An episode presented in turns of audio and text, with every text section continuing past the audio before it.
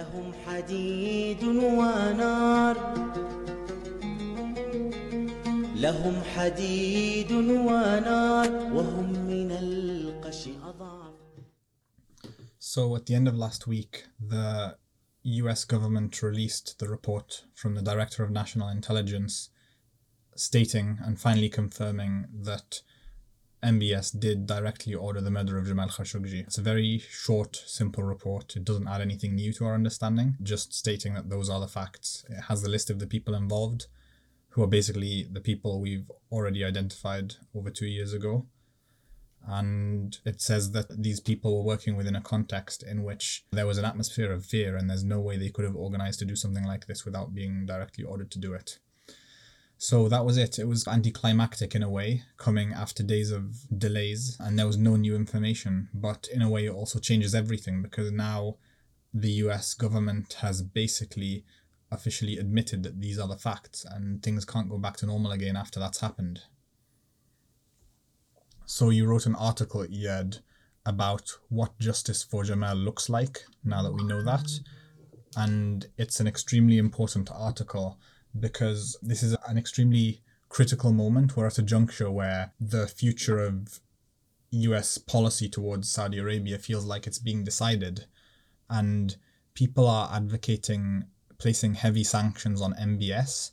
But what you argue is basically that this is not enough in order to do justice to Jamal. MBS is obviously a killer and he needs to be punished, but that's not enough to do justice to Jamal. I mean, let's zoom out a little bit. I think that Jamal's Jamal's case and the battle for justice in his case has really evolved beyond. It's not really about Jamal anymore. It has evolved into a conversation about the U.S.-Saudi relationship, but also about U.S. foreign policy, U.S. policy concerning the Middle East in general, and really concerning working with dictators in general. It's become much more than about Jamal. And we are sitting here at a point where we have just we've we've just survived those four horrible years under Trump. In those years, and this is the most important thing to understand, Trump was not an aberration from the system. He was basically taking a lot uh, in Trump's period basically took a lot of uh, existing tendencies within the US establishment and took them to really their logical conclusion in a very brutal way.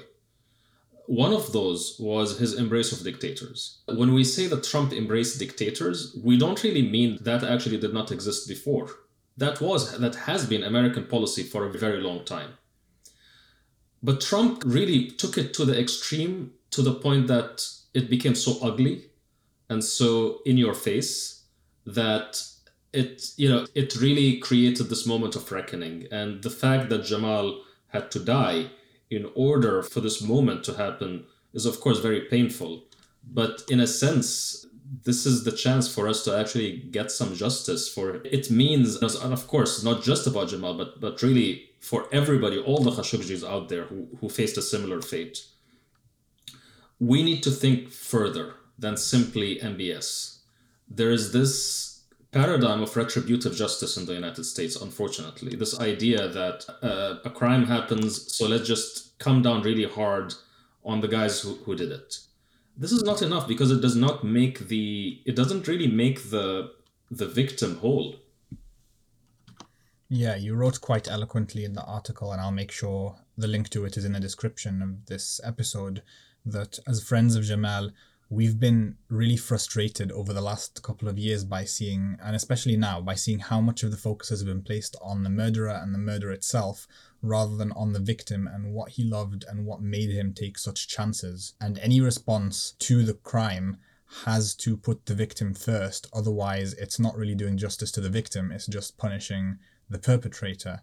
And with the Biden administration's response now, you're arguing that we have to place freedom of speech at the top of the agenda. We've so many of us have uh, got stories about our times with Jamal and how he, how we met or things we did together, and I've been struck by how many of those center free speech and some kind of advocacy for free speech in them. It's basically what he dedicated the last year of his life to. He left Saudi Arabia and he finally broke with the government after a lifetime of defending them over the issue of free speech, and it was his his greatest cause, his his obsession, and that's why it has to be centered in the response. Absolutely. Jamal really, his main concern during the last year uh, of his life was really free speech. It was really the public sphere of Saudi Arabia, which he, before, prior to the rise of Mohammed bin Salman, Saudi Arabia has had probably the most dynamic uh, public sphere in the Arab world. Mostly it was on Twitter. And Twitter basically created this, uh, this alternate uh, space where people could express themselves freely because the official spaces whether it's like official newspapers or radio station or tv station etc were completely dominated by the government and so suddenly comes this opportunity for people to to simply pick up their phone and express themselves and they did it enthusiastically and very proficiently and that was the case in 2014 and 2015 and 2016 until the rise of Mohammed bin Salman and the election of Donald Trump, especially. And then he completely, you know, he came down on this with with brutality and with efficiency. I'm always amazed by I, I always find it so difficult to explain how deeply this how deeply this resonates with us to someone who, who didn't experience it. The Saudi public sphere and the Arabic public sphere in general was incredible before 2015. We were seeing discussions that we had never seen happening before and they were happening in public between people who had never spoken before from different groups in society. We were we were so excited by this and we were in love with it and I think so many children of the uprisings were and I think Jamal was as well on some level. And I remember how excited we were to meet him, even after having been frustrated by his writings for so long, as we've mentioned on an, one of the older episodes. We basically thought, like, we were seeing what he was writing after he went in exile and how he was speaking online on Twitter, and we saw how distressed he was by the fact that it was no longer possible to have this free exchange of ideas because Twitter had become a swamp, Arabic Twitter had become a swamp of bots and trolls and abuse and pro government propaganda, uh, and he could just no longer hold the conversations he wanted to, and that's all he wanted to do. And we were so excited to meet him because we wanted to tell him about this new project we were thinking of monitoring the disinformation and going after disinformation accounts. Yeah, but I, I think there's there's an element here to, to to explain for context. It wasn't really just the bots. So the disinformation output is only part of government action. Uh, in 2017, in September 2017, uh, they arrested a, a, very large number of, of intellectuals. And a lot of these intellectuals are still in prison. Some of them have even died in prison. And many of them right now, a, lot of them are, are facing actually death sentences from since then. Like this is September 2017 uh, round of arrests. And then in, in May of 2018, he arrested the, the feminists, the women's rights activists of Saudi Arabia, the most prominent, including Lujain al Hathloul and her colleagues. Of course, Lujain has been released uh, provisionally, but uh, many of her colleagues are not. So it wasn't really just a matter of the bots. The bots basically was what MBS did to fill the space that was emptied brutally through arresting and brutalizing and torturing a lot of people this was like like I mentioned, this was the final straw for Jamal because he was a lifetime writer, newspaper columnist. He was fascinated by the free exchange of ideas. He used to talk about reform and he believed deeply in changing the government. And he was one of those people who he didn't believe in radical measures until the last year of his life. He believed in changing things from within, and he was doing that. He was speaking to princes, he was speaking to ministers within the Saudi government, and he was advocating for change. He would write columns in Saudi newspapers which would push them, which would shift public opinion along the way towards changing policies for the better and reforming Saudi Arabia. And he suddenly found overnight he was no longer able to do this. He's he already had a previous experiment where he tried to create a TV channel and it was shut down within hours of launch. And now he found himself fired from his job and blacklisted by all Saudi newspapers, unable to write for them. And he knew that if he returned to the country, he would probably end up in the Ritz Carlton or uh, a less extravagant prison. Yeah, I think it's important here to, to also remind that uh, even though Jamal believed in the Saudi system, at the, at the time, of course, he actually absolutely believed that he was doing the, the right thing by, by, by advising princes and advising kings At the time, we did not agree with him. In fact, like you said it yourself, we were actually deeply frustrated with him. We thought that whatever he's, do- he's doing, he's basically the moderate in, a, in the negative sense of the word, the guy who's basically lending his, his support and legitimacy and credibility to a system that cannot be reformed. So it's almost like this same kind of situation that happened with the Americans and Trump, where Trump basically took certain tendencies of the American establishments to their extreme. MBS did the same thing. And that's when you know that actually forced uh, Jamal to really contend with the reality that you know this is not working and another way has to this is when he became he went from being a journalist and a, and a consultant to being really an activist. He never really called himself an activist. He never really called himself a dissident either. But i think he absolutely was both of these things. But I then also just wanna return mention- back to the the impetus of of the piece uh, look just, I mean- before you do that, I want to mention a couple of other names because I feel like there's a, a dangerous tendency to exoticize things by making out that either Jamal was totally unique and the only person doing this, or that there was nobody doing this. And when you think that nobody, when you think that nobody was doing this, then you fall into the trap of thinking when MBS came with his social reforms, he was truly unique and therefore essential. In fact, the prisons are full of people like this. There's Abdullah Hamid, may he rest in peace, died in prison after medical neglect last year during the COVID crisis. He was the father of Saudi constitutionalism, and the guy, it's like one of the US founding fathers, and he's speaking about checks and balances and limitations on power and all of these things, but from an Islamic context and an Islamic paradigm, which is convincing to the society which he lives in because he comes from within that society. There are people like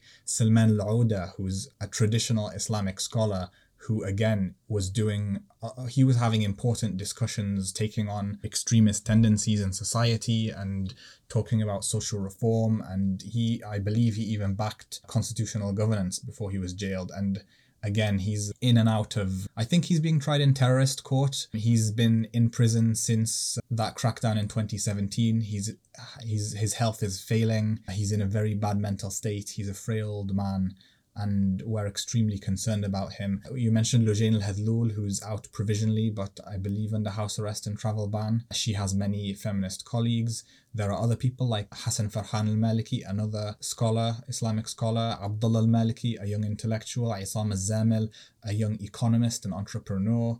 There, there are so many people who are playing a role with their writing and their ideas in changing Saudi society.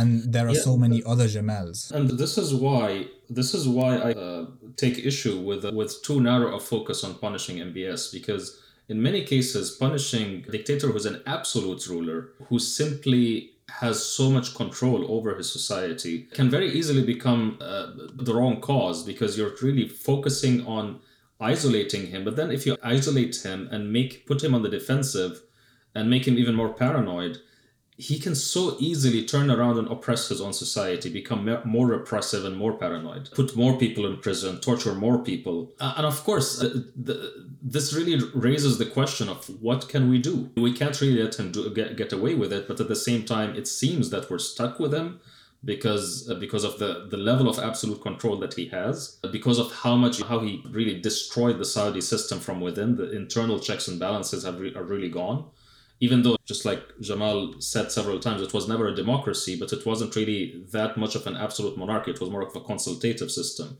even though authoritarian and autocratic, but still it was there was some kind of uh, consultative mechanism, and that's just gone.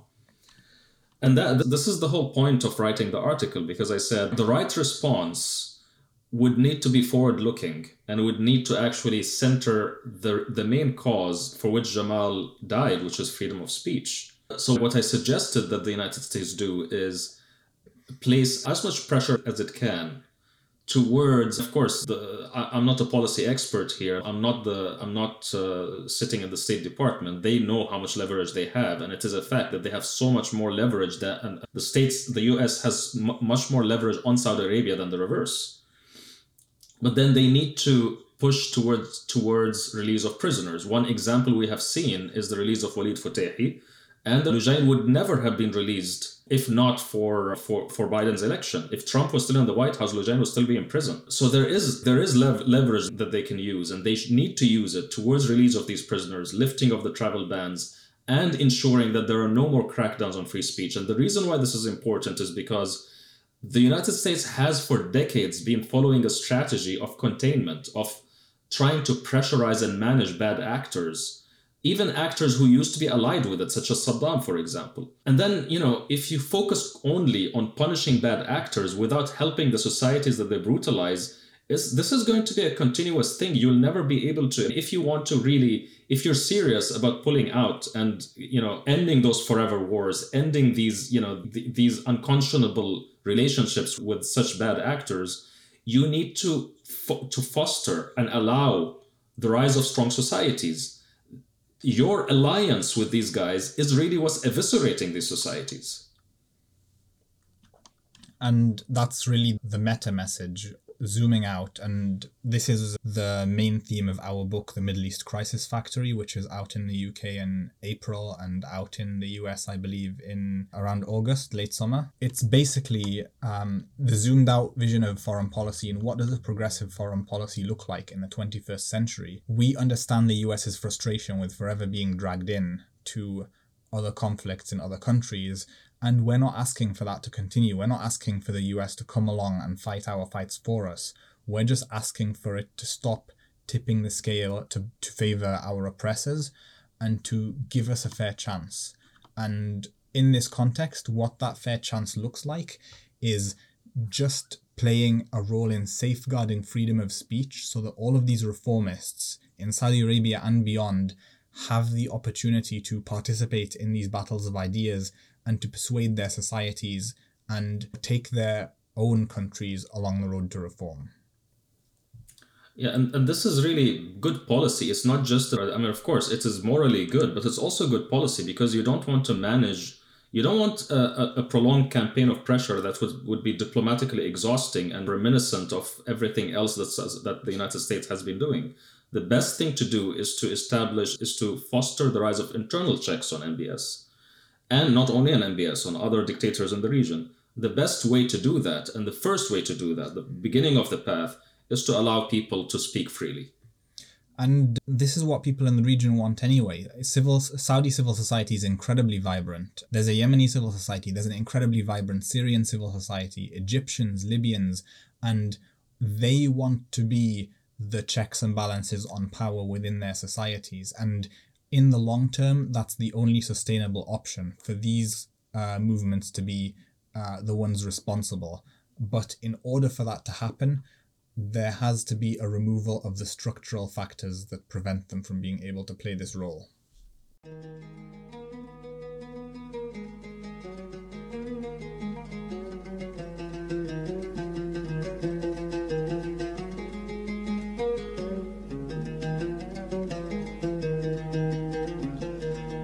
مصطفى يا كتابا من كل قلب تألف. ويا زمانا سيأتي يمحو المزيف